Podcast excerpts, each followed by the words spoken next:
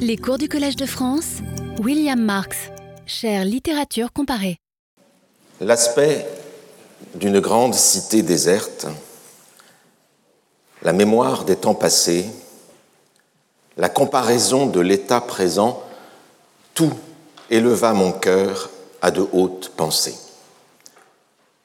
Je m'assis sur le tronc d'une colonne, et là, le coude appuyé sur le genou, la tête soutenue sur la main, tantôt portant les regards sur le désert, tantôt les fixant sur les ruines, je m'abandonnais à une rêverie profonde.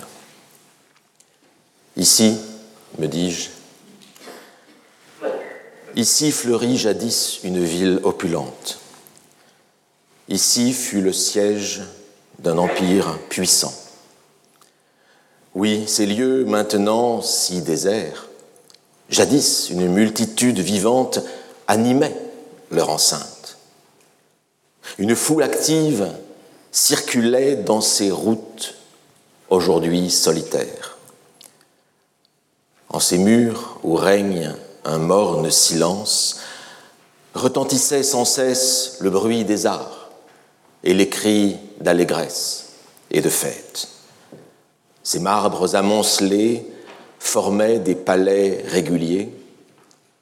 Ces colonnes abattues ornaient la majesté des temples.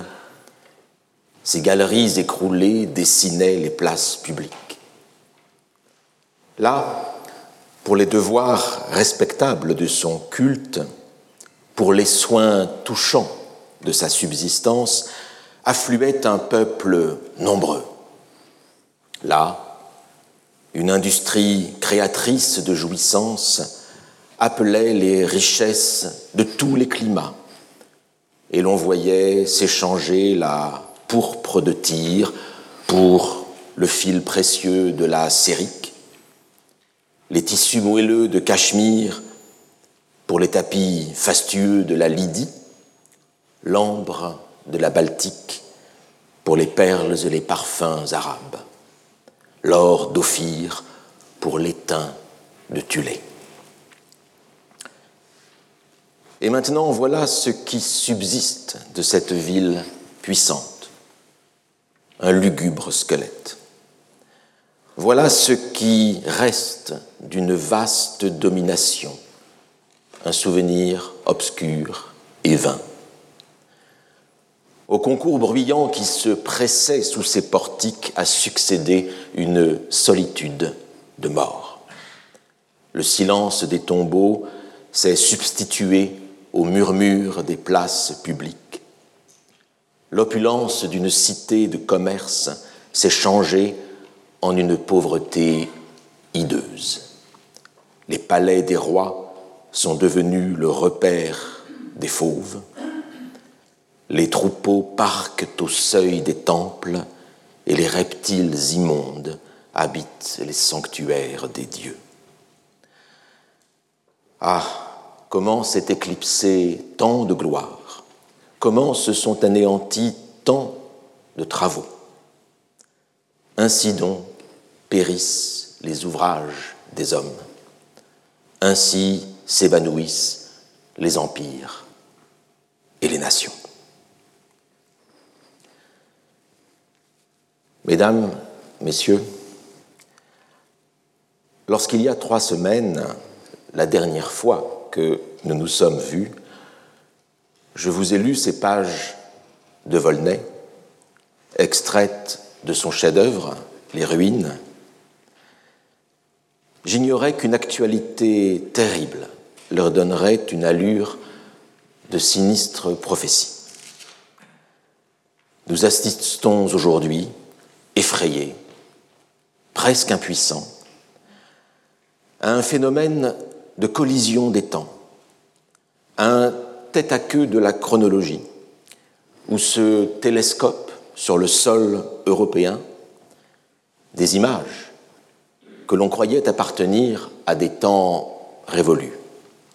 La guerre froide, l'invasion de la Tchécoslovaquie par les forces du pacte de Varsovie, la crise de Cuba. Et tant d'autres scènes historiques plus ou moins lointaines. C'est un hommage à Kharkiv, tombé sous les bombes, à Kherson, à Mariupol, à Odessa, à Kiev, enfin, et surtout, qui subit aujourd'hui peut-être, ou demain, un assaut fatal. C'est en hommage à toutes ces villes que je dédie ces pages de Volney, écrites 230 années plus tôt, en 1791. Kharkiv, Kherson, Mariupol, Odessa, Kiev, autant de noms qui sont les Élam, les Ninives, les Babylones, les Persépolis d'aujourd'hui et de demain. Des cités autrefois fastueuses, que dis-je autrefois, hier, hier encore, il y a 15 jours à peine, fastueuses, et désormais réduites à l'état de ruine. Les forces de perte sont à l'œuvre. Et ces forces de perte ont pour nom tyrannie, impérialisme, totalitarisme, mensonge. C'est la culture de l'Europe. C'est l'œuvre de l'Europe. C'est l'Europe elle-même qui est attaquée en ce moment. Pensez à toutes celles, pensez à tous ceux qui naquirent à Kiev. Songez que Kiev est la patrie du penseur Nicolas Berdiaev, du peintre Kazimir Malevitch, du romancier Mikhail Bulgakov, de Golda Meir, la première ministre d'Israël, du pianiste Vladimir Horowitz, du, danseur et chorégraphe Serge Liffard. Autant de noms qui résonnent dans notre mémoire de la vie des idées, de la vie des lettres, de la vie des arts, de la politique internationale. Autant de noms qui appartiennent à l'histoire et à la culture de l'Europe. Il y a depuis longtemps un rêve européen de Kiev. Il y a même un rêve français de Kiev.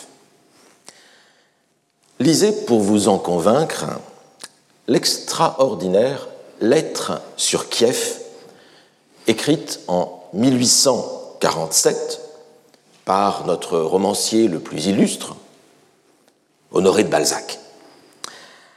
Balzac, Balzac rêvait de cette ville qu'il nommait la Rome grecque, la ville éternelle du Nord, par opposition à Pétersbourg, qui pour Balzac n'était alors qu'une ville au berceau, et par opposition à Moscou, qui, toujours selon Balzac, n'a que l'âge d'homme. Je cite Balzac.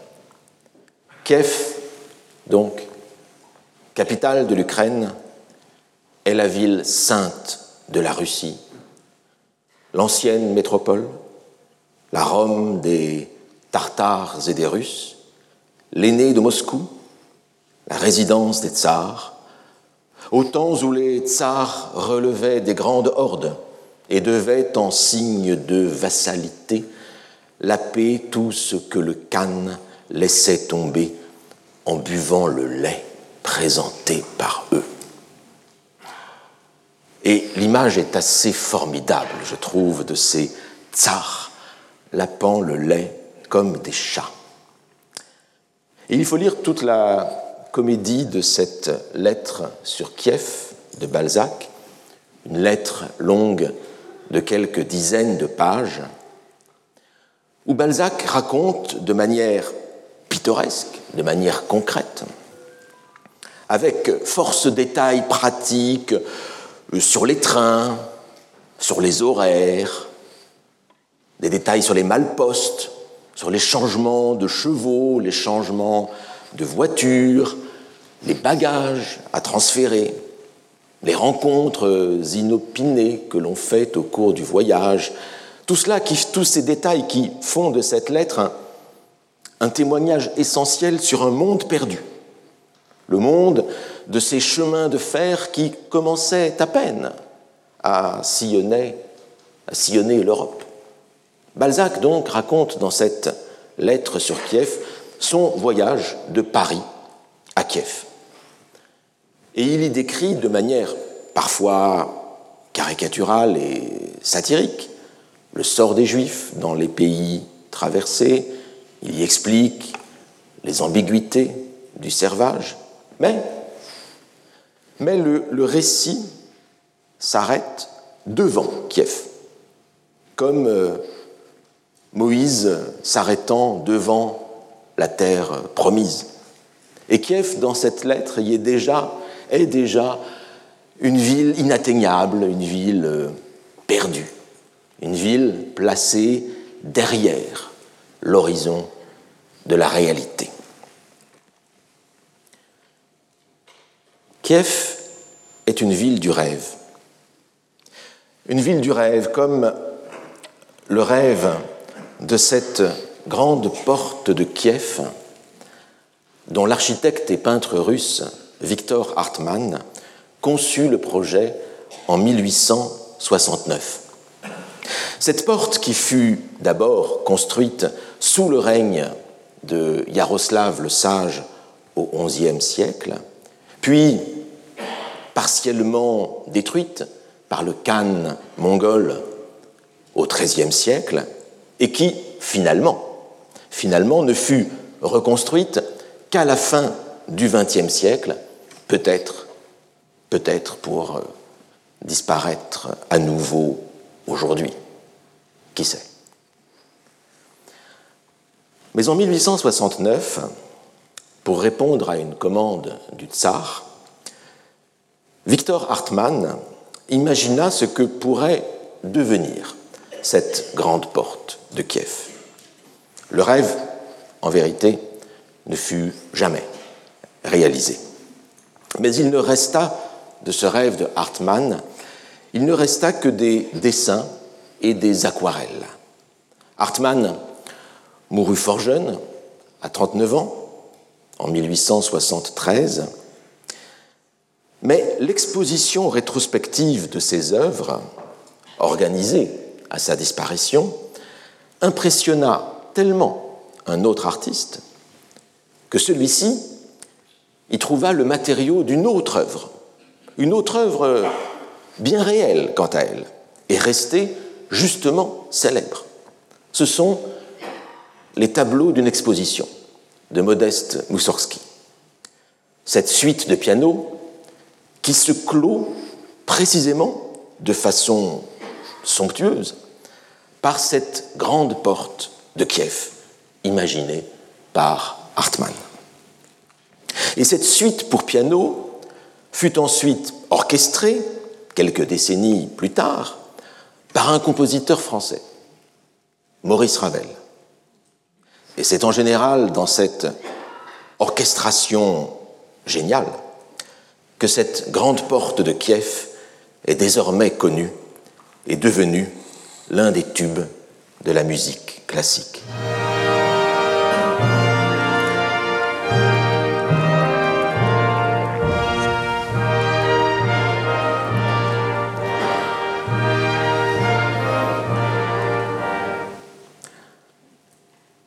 Telle est la circulation d'un rêve à travers l'Europe, depuis les rives du Dniepr jusqu'à celles de la Seine, en passant par la Moscova.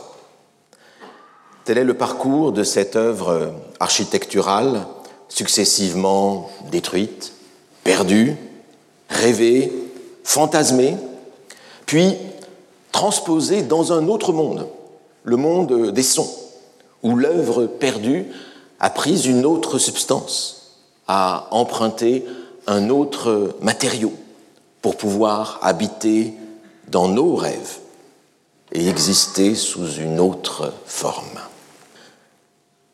Il y a donc un rêve européen de Kiev, comme il y a un rêve russe de Kiev, pour le meilleur comme pour le pire.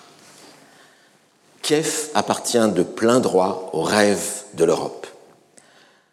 Mais on ne voudrait pas que Kiev n'existât que dans nos rêves. Nous voulons aussi une Kiev réelle, une Kiev dans la réalité. C'est une euh, cité dont on veut pouvoir encore heurter le pavé de manière sonore. Une cité où l'on veut pouvoir euh, déambuler librement. Une cité dont on veut pouvoir rencontrer encore les habitants. Une cité dont les monuments réclament encore notre admiration réelle, notre admiration vivante. Le palais Mariinsky, la laure des grottes, la maison aux chimères, la cathédrale Sainte-Sophie, la place de l'indépendance, cette fameuse place Maïdan où les Ukrainiens surent toujours défendre leur liberté. Vous contemplez ces monuments sur la page Wikipédia de Kiev et vous songez que vous êtes peut-être en train déjà, déjà, de lire une archive du passé, de lire le témoignage d'un monde disparu, un catalogue des œuvres perdues, des œuvres en train de se perdre sous nos yeux, alors même que nous en parlons dans le confort de cet amphithéâtre parisien. Songez que tous ces monuments ne sont déjà plus, ou n'en seront peut-être bientôt plus que des lignes ou des images pieuses dans une encyclopédie ou dans des guides de tourisme devenus obsolètes, des guides de tourisme que vous trouverez par hasard dans les boîtes des bouquinistes des quais de Seine, et dont la couverture un peu défraîchie vous rappellera un autre monde, un monde d'avant, un monde perdu, celui de ces quelques trente dernières années entre la chute du mur de Berlin et aujourd'hui, un monde où un vent de liberté avait soufflé sur les riches plaines à blé de l'Est de l'Europe, un monde où une certaine idée de l'Europe et de la dignité de l'homme et du citoyen avait finalement triomphé, quoiqu'avec des fortunes diverses ici et là. Alors, certes, nous savons que la ruine est un destin universel. Et nous savons que Kiev déjà fut en partie détruite pendant la Seconde Guerre mondiale. Nous savons que le monde d'aujourd'hui et le monde d'hier sont faits pour aboutir à des livres. Nous savons donc que le monde finira bien, un jour ou l'autre, par échouer dans les boîtes des bouquinistes des quais de la Seine, ces bouquinistes qui accueillent euh, les reliques ultimes de tous les trésors et de toutes les œuvres perdues. Mais tout de même, tout de même, nous aimerions que ce destin promis, ce destin inévitable de toutes choses humaines, que ce destin se réalisât malgré tout le plus tard possible. Nous aimerions que l'heure de ce destin redouté ne fut pas avancée par la folie humaine, une folie humaine conjuguée à la passion du pouvoir, conjuguée au mépris des peuples et des êtres. Nous aimerions n'être pas aujourd'hui les témoins d'une ruine précoce qui doit tout au mensonge et à une volonté effrénée de puissance. Il y a ici quelque chose de foncièrement tragique dans l'accomplissement d'un destin annoncé. Et bientôt, dans ce cours, nous verrons que les tragédies grecques sont en vérité beaucoup moins tragiques qu'on ne le croit communément. Il y a peu de tragique dans les tragédies, nous le verrons. Mais il y en a, hélas, beaucoup dans la réalité. Et c'est ce que nous apprenons à nos dépens. Mais apprenons également à lire les œuvres, à lire la littérature, pour y trouver les moyens de comprendre l'aujourd'hui, pour y trouver aussi des raisons d'espérer. Lisons, les, Perses d'Échille, par exemple, avec son roi Xerxès, coupable d'ubris, parce qu'embarqué dans une entreprise démesurée d'invasion de la Grèce. Lisons François Rabelais, avec ce roi Picrocole, ce roi Picrocole qui prend prétexte d'une dispute autour de Foisse, c'est-à-dire de, de simples brioches, pour envahir le royaume de Gargantua. Xerxès, Picrocole, ces rois ivres de puissance, vous n'avez qu'à tourner vos yeux vers les rives de la Moscova pour en voir l'incarnation à la fois caricaturale, dérisoire et cauchemardesque. Mais vous le savez, l'affaire finit mal, elle finit même très mal, pour Xerxès comme pour Picrocole. Il nous reste donc à espérer que la littérature, sur ce point, garde une valeur prophétique. Il ne s'agit peut-être que d'un vœu pieux, mais la littérature elle-même, la littérature elle-même est faite de vœux innombrables de vœux innombrables qui ne demandent qu'à être exaucés et qui, parfois, le sont en effet, et sont exaucés de façon inattendue, de façon surprenante. Il ne nous reste donc plus qu'à lire et qu'à espérer.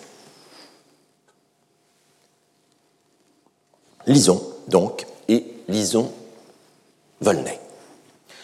Ou plutôt, relisons-le, puisque nous avions commencé à le faire la dernière fois.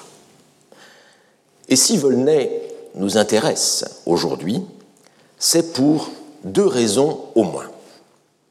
D'abord, comme nous l'avons vu lors de la dernière séance, parce que Volney a développé une réflexion passionnante sur les ruines, et donc sur les œuvres perdues qui constituent notre sujet. Mais ce qui nous avait frappé, et ce qui surtout fait l'originalité de la réflexion de Volney, c'est que la méditation sur les ruines devient chez ce penseur non pas seulement l'occasion d'une réflexion finalement assez classique sur euh, l'instabilité des choses humaines dans le droit fil de deux lieux communs apparenté. Le memento mori, d'une part, hein, le n'oublie pas que tu dois mourir. Et puis aussi le sic transit gloria mundi, hein, ainsi passe la gloire du monde. Mais bien au contraire, bien au contraire, chez Volney, la déploration sur le caractère euh, caduque des civilisations cette déploration n'est qu'une phase préliminaire à l'élaboration d'un monde autre. Un monde différent, un monde nouveau, fondé sur des bases plus stables. Alors il ne s'agit pas ici de cette trop fameuse résilience, cette résilience qu'on met aujourd'hui à toutes les, sauces. Ce n'est pas de la pensée positive à la manière d'un Boris Cyrulnik, contre qui je n'ai rien, par ailleurs. Mais Volney, Volney veut faire quelque chose d'autre. Il veut faire quelque chose d'autre que de simplement rebondir comme sur un trampoline, ce qui est, je vous le rappelle, la signification étymologique et finalement assez triviale de cette résilience érigée aujourd'hui en vertu, érigée en exigence sociale et politique. Il est assez, il est assez obscène, en effet, d'appeler à la résilience les victimes d'une tragédie, les victimes d'un massacre, et de les inviter paternellement à rebondir. La résilience ne peut pas être une injonction, sauf à nier la douleur, sauf à passer la douleur indécemment par pertes et profits. Volney veut faire tout autre chose. Volney veut tout bonnement repenser le monde. Il veut le refonder. Et il est, de ce point de vue, un authentique révolutionnaire. Pour lui, l'œuvre perdue devient la promesse d'un monde autre. Elle devient la promesse d'un monde différent. C'est-à-dire, elle devient la promesse d'une œuvre nouvelle.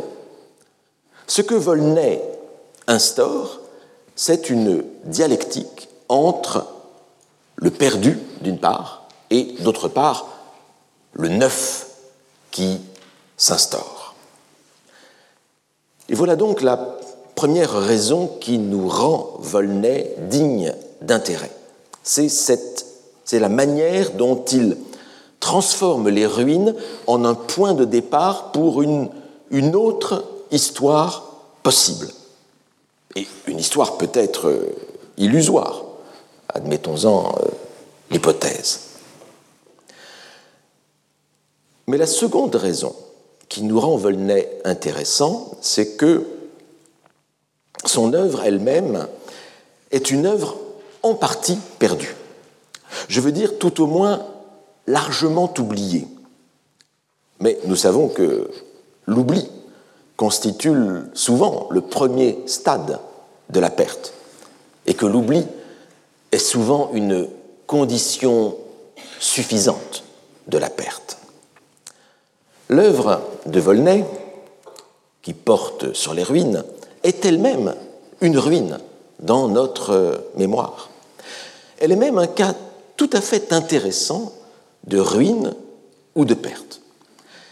Car le mouvement qui a conduit à l'oubli de Volney, ce mouvement-là, ce mouvement d'oubli, n'a pas été un mouvement uniforme. Il y a eu, il s'est produit un phénomène de résurgence.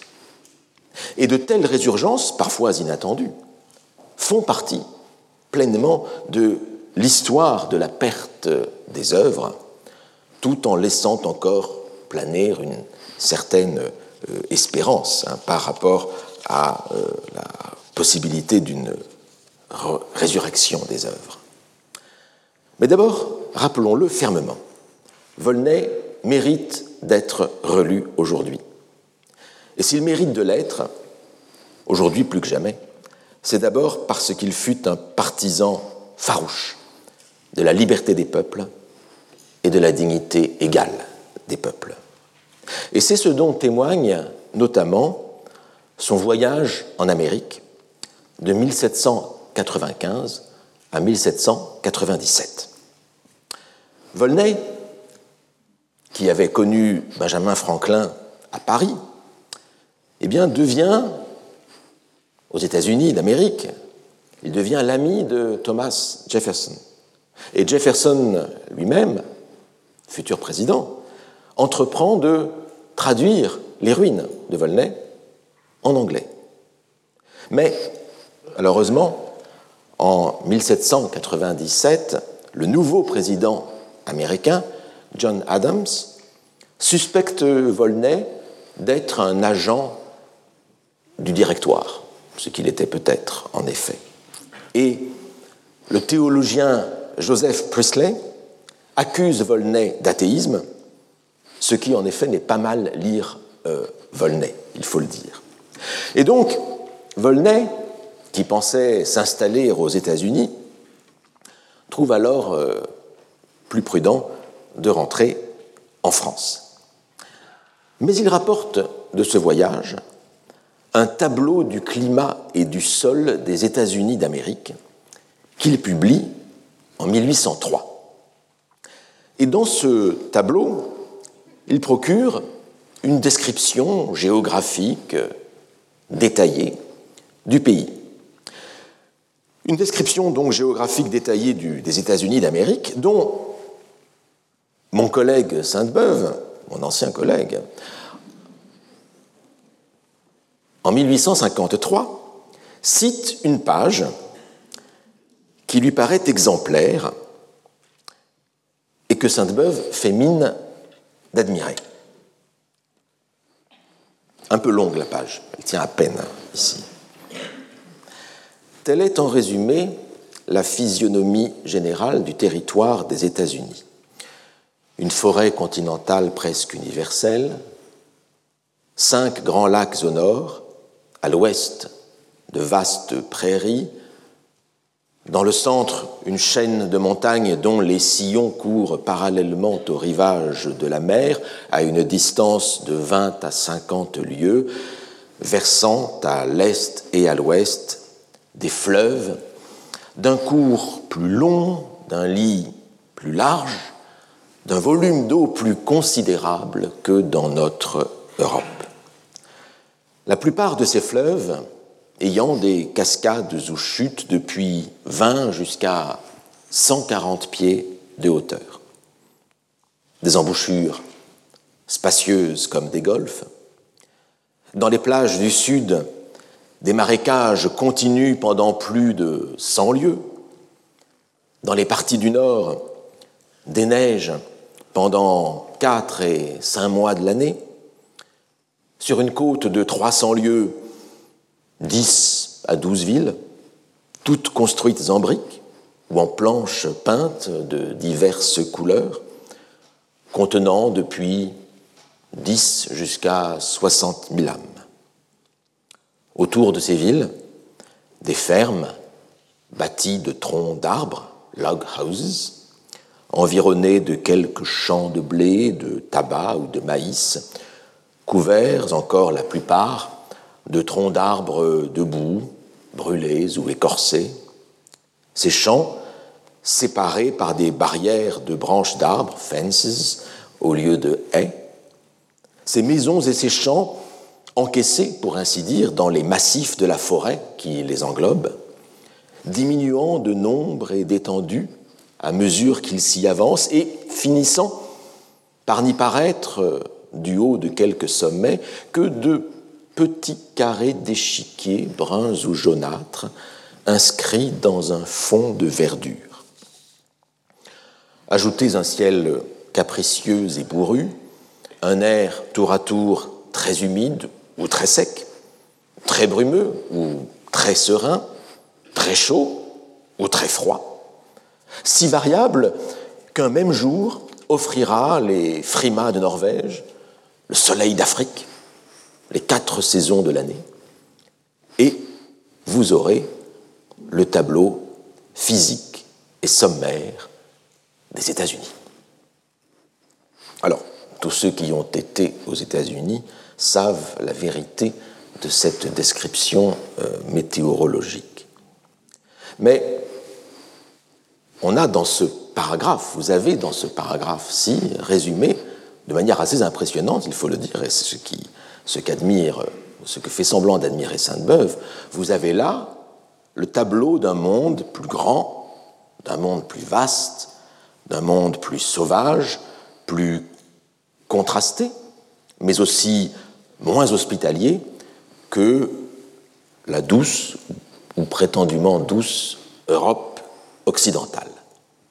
Et Sainte-Beuve, et Sainte-Beuve de conclure la citation de cette page de Volney par le commentaire suivant, je cite, Cette page me paraît le beau idéal dans le genre de la statistique.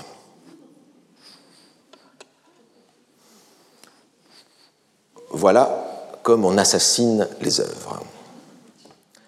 Et Sainte-Beuve dispose, au bout de sa plume, de tout le venin nécessaire pour plonger dans le néant des bibliothèques entières. Et il sait prodiguer ce venin euh, généreusement.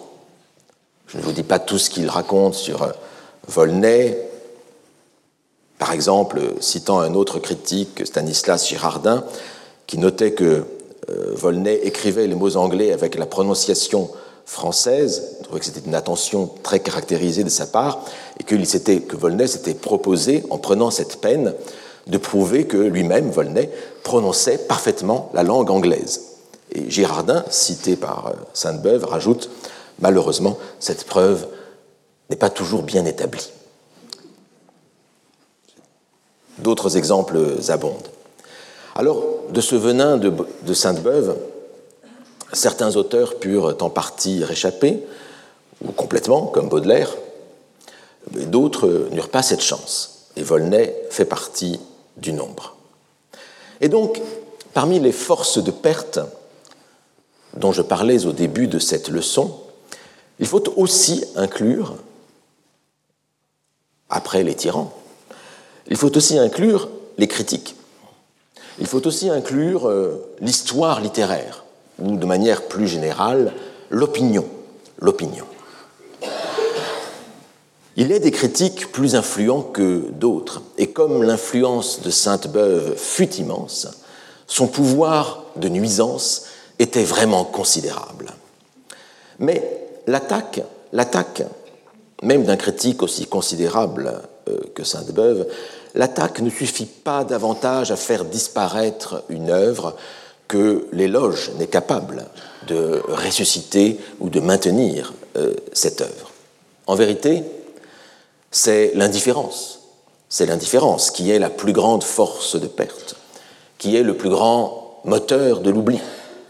Et c'est de l'indifférence pour une pensée trop marquée par l'optimisme révolutionnaire que Volney, sans doute, souffrit le plus. Et surtout, ce que Sainte-Beuve reproche à Volney, c'est de développer un comparatisme anthropologique qui place les Amérindiens quasiment, quasiment sur un pied d'égalité avec l'Antiquité européenne. Citons Volney ici. Citons ce passage qui scandalise Sainte-Beuve. Plus on approfondit le genre de vie et l'histoire des sauvages, plus l'on y puise d'idées propres à éclairer sur la nature de l'homme en général, sur la formation graduelle des sociétés, sur le caractère et les mœurs des nations de l'Antiquité. Je suis surtout frappé de l'analogie que je remarque chaque jour entre les sauvages de l'Amérique du Nord et les anciens peuples cimentés de la Grèce et de l'Italie. Je retrouve dans les Grecs d'Homère, surtout dans ceux de son Iliade, les usages, les discours, les mœurs des Iroquois, des Delawares, des Miami. Les tragédies de Sophocle et d'Euripide me peignent presque littéralement les opinions des hommes rouges sur la nécessité, sur la fatalité, sur la misère de la condition humaine et sur la dureté du destin aveugle.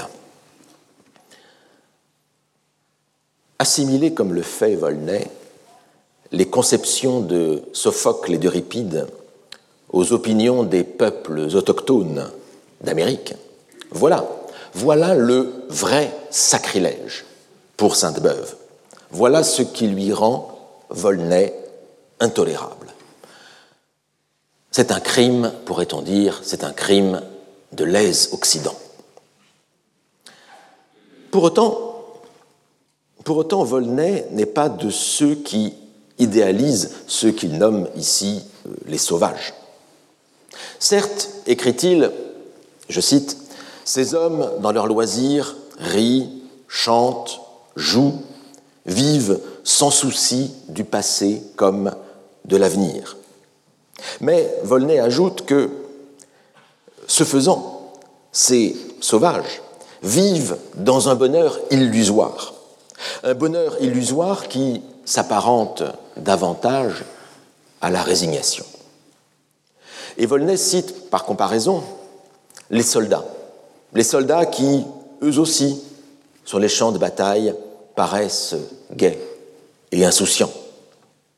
Et puis, Volney fait surtout référence à son expérience personnelle des prisons de la terreur.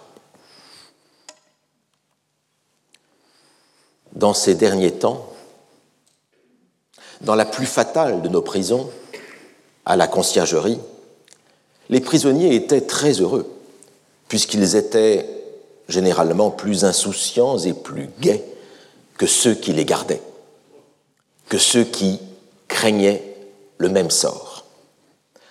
Hors des prisons, l'on avait des soucis, nombreux comme les jouissances que l'on désirait conserver. Dans les prisons, les soucis se réduisaient à un seul, celui de conserver la vie. À la conciergerie, où l'on était condamné en attente, ou en réalité, l'on n'avait plus de soucis pour rien. Chaque instant de la vie devenait au contraire une acquisition, une conquête sur un bien que l'on regardait comme perdu. Telle est à peu près la situation du soldat en guerre. Et telle est réellement celle du sauvage dans le cours de toute sa vie. Si c'est là le bonheur, malheur au pays où l'on peut l'envier. Le témoignage est particulièrement émouvant, venant d'un homme qui connut lui-même les geôles de la conciergerie. Mais ce témoignage dit aussi, plus fondamentalement, quelque chose de l'opposition que Volney veut à toute force maintenir entre, d'une part, une subjectivité trompeuse et, d'autre part, une objectivité soumise à la raison. Et ce que développe ici Volney, c'est aussi une pensée de l'aliénation. Le sentiment de bonheur, selon Volney, le sentiment de bonheur n'est pas un critère suffisant du bonheur réel, car le bonheur réel ne peut être que lié à la liberté. Les prisonniers, les condamnés, quoi qu'ils en disent, ne sont pas heureux, selon Volney. Il y a, selon Volney, des situations objectivement, objectivement préférables à d'autres. Et cette possibilité d'un regard objectif légitime par là, contre les illusions aliénantes, une pensée du progrès, une pensée du progrès humain, du progrès de l'histoire, et un progrès objectivable. Et cela légitime aussi en partie l'ambition de pouvoir faire le bonheur des hommes malgré eux. Et ici encore, Volney se montre un, révolutionnaire. Clairement, il n'est pas un relativiste. Et il n'est pas un relativiste culturel en particulier.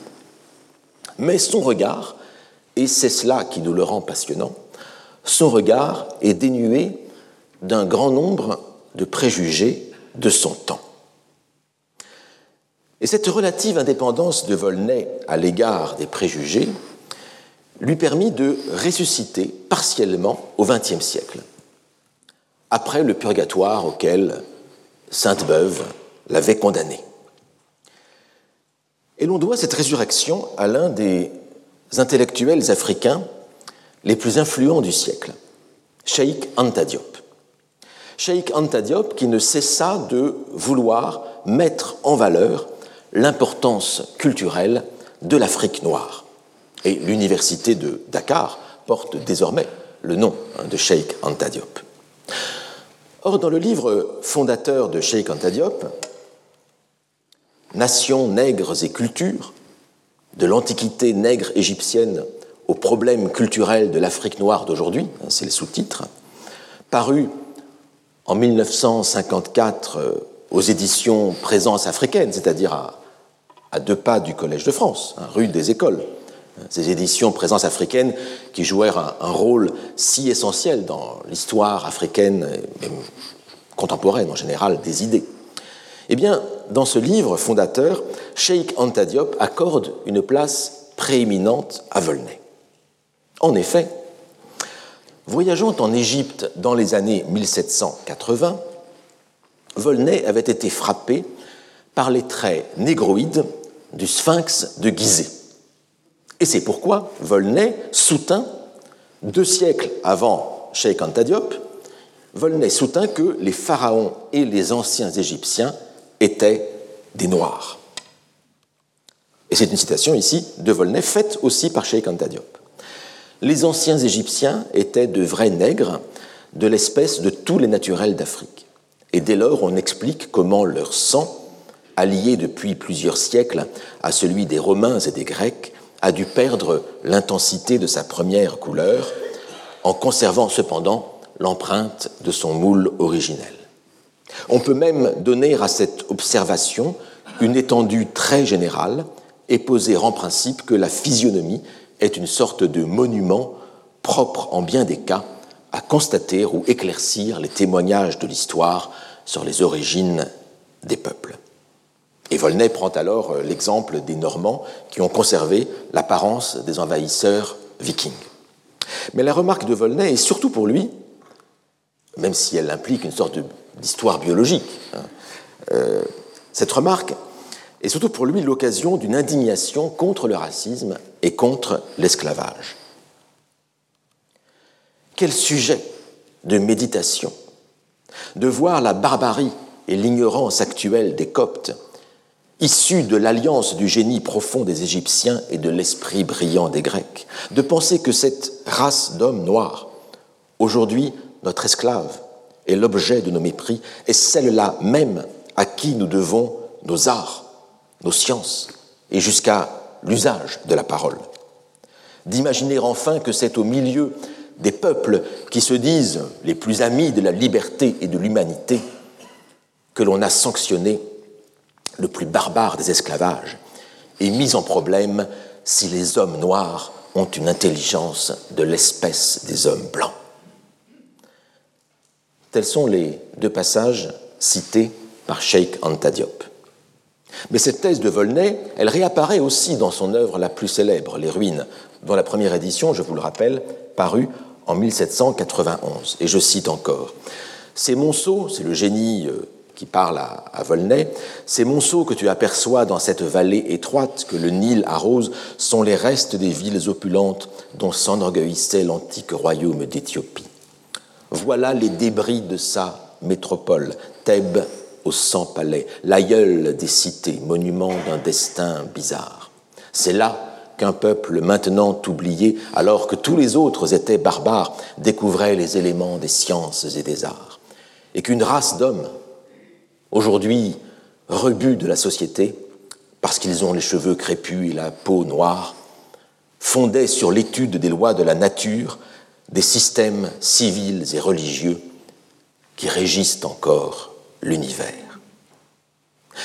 Et je vous renvoie aussi à la note de, cette édition de 1791 où Volney cite Lucien, Lucien de Samosate, l'auteur grec, selon qui les Éthiopiens inventèrent l'astronomie avant que l'astronomie ne passât chez les Égyptiens. Puis Volney, dans cette note, commente Il serait facile de multiplier les citations sur ce sujet.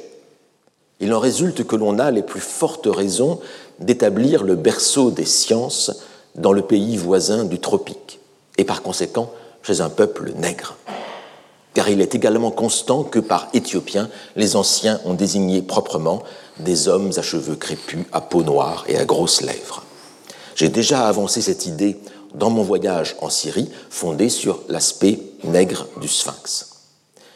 Il est bien singulier que l'Afrique, qui est à notre porte, soit le pays de la terre le moins connu. Les Anglais font dans ce moment des tentatives qui, par leur succès, mériteraient d'exciter notre émulation. nous savons que les Français finiront aussi par émuler les Anglais sur ce point-là. Mais vous voyez que, à lire ces passages étonnants de Volney, qui valorisent l'apport culturel et scientifique des peuples noirs à la civilisation occidentale classique, et qui s'indignent de l'esclavage et du mépris dans lequel sont tenues ces populations, on comprend que ces passages de Volney aient pu, au XXe siècle, attirer l'attention de Sheikh Anta Diop, et que ce dernier ait vu dans Volney, ou dans ces passages, l'étonnement d'un savant de bonne foi. Hein, c'est une formule de Diop. Un savant de bonne foi revenant de tous ses préjugés sur les Noirs. Par ailleurs, du reste, le texte de Volney n'est pour le travail de Sheikh Anta Diop qu'un point de départ. Hein. Et Diop ensuite enrichit son étude de beaucoup d'autres arguments, en particulier d'ordre linguistique. Et le travail de Diop exerça et exerce encore une influence immense sur le mouvement mondial d'émancipation noire, en particulier en Afrique et en Amérique. Mais précisons tout de même, tout de même que la thèse de Diop reste très controversée et très contestée, pour ne pas dire plus, parmi les spécialistes de l'Égypte ancienne et de l'Afrique. Ce n'est pas considéré comme une vérité admise parmi euh, les spécialistes en général. Mais Volney, en tout cas, y croyait à cette origine noire de la culture égyptienne. Du moins, il y croyait au début. Car de façon significative, la thèse de l'Égypte noire devint moins apparente dans les éditions ultérieures des ruines. Ainsi, la cinquième édition de 1817, soigneusement corrigée par l'auteur, nous dit euh, la page de titre, eh bien, la cinquième édition supprime la mention de la découverte de la science et des arts par les peuples noirs. Il y a même une édition posthume de 1826 qui ajoute une note, une note introductive qui n'est pas de Volney, selon laquelle Volney aurait totalement révisé ses conceptions sur le sujet de l'Égypte noire. Manière sans doute pour l'éditeur posthume de rendre l'ex-révolutionnaire Volney plus fréquentable pour le public de la Restauration. Alors, Volney aurait-il en effet révisé totalement ses conceptions C'est possible. Peut-être a-t-il seulement touché à leur expression publique dans une société qui était devenue nettement plus euh, réactionnaire que dans les années 1790. Euh, Et peut-être lui-même s'était-il aussi euh, droitisé avec l'âge, comme on dit que cela arrive parfois. Il est vrai, en tout cas, que presque chaque réédition des ruines apporte, par rapport aux éditions précédentes, des inflexions qui vont dans un sens plus pessimiste et plus essentialiste sur les peuples et sur les cultures. Ainsi, voici cette note, cette note sur la fatalité qui existe, que l'on trouve dans l'édition de 1798, mais qui, de façon significative, ne figure pas dans l'édition originale de 1791, l'édition qui est beaucoup plus optimiste, l'édition originale, beaucoup plus marquée par l'idée d'un progrès toujours possible. Mais voilà, une note sur l'expression de fatalité aveugle.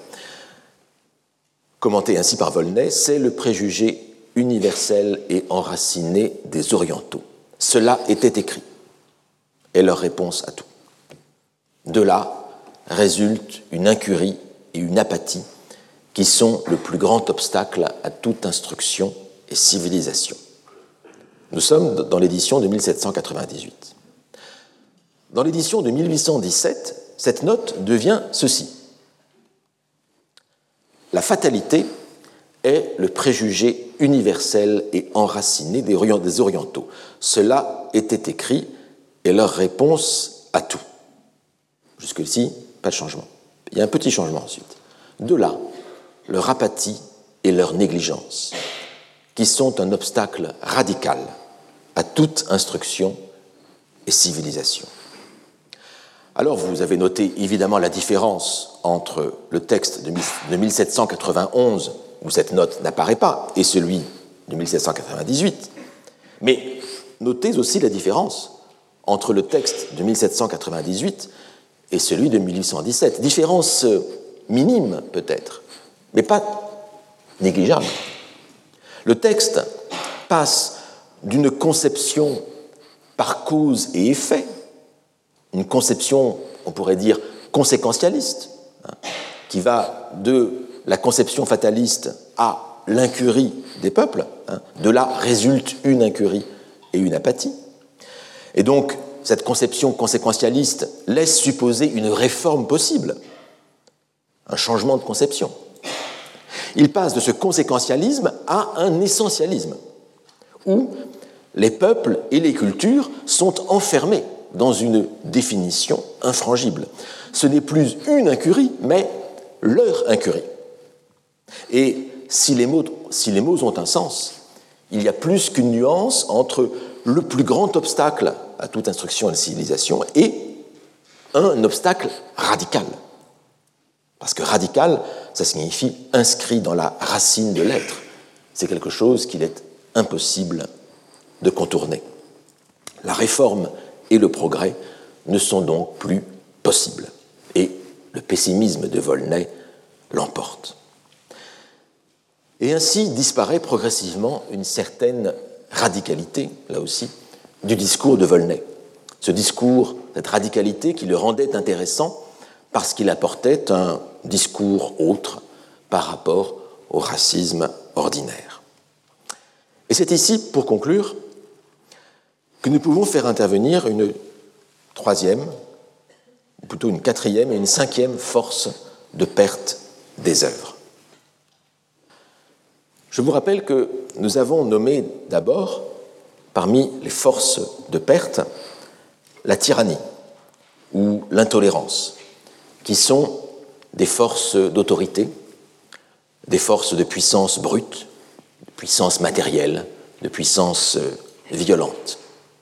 La force de l'autorité, la force du pouvoir fait positivement disparaître les œuvres par une action concertée, par une action volontaire.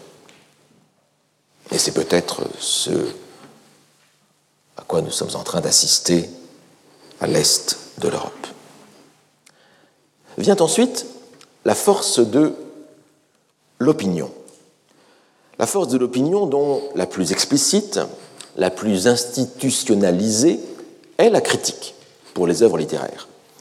Et donc le, venin de Sainte-Beuve serait l'illustration la plus exemplaire de cette force de l'opinion.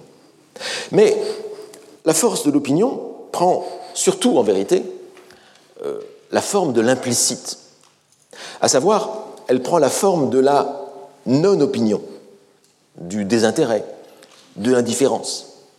Et dans la disparition des œuvres, la force de l'opinion est au moins aussi efficace que la force du pouvoir. Et avec ce cas particulier, donc, de la force de l'indifférence. Car cette force de la non-opinion, cette force de l'indifférence, donc, euh, cas particulier de la force de l'opinion, pourrait aussi se décrire comme une non-résistance à la perte. Une non-résistance à la perte. Ce n'est pas une force à proprement parler. C'est juste une absence de force, une absence de volonté de conservation, une absence d'intérêt à conserver l'œuvre. Et donc, euh, contrairement à une opinion peut-être trop commune, les forces de perte ne sont pas toujours euh, dramatiques, spectaculaires. On pourrait même dire le contraire. La force ou l'inertie de l'indifférence, la force d'inertie, est la cause sans doute la plus fréquente de disparition des œuvres. Et à ces trois forces de perte des œuvres, nous pouvons en ajouter une quatrième. Une quatrième qui est la force du hasard. Ce hasard qui fait disparaître les œuvres par certains concours de circonstances ou qui les fait parfois réapparaître. J'aurai l'occasion d'y revenir.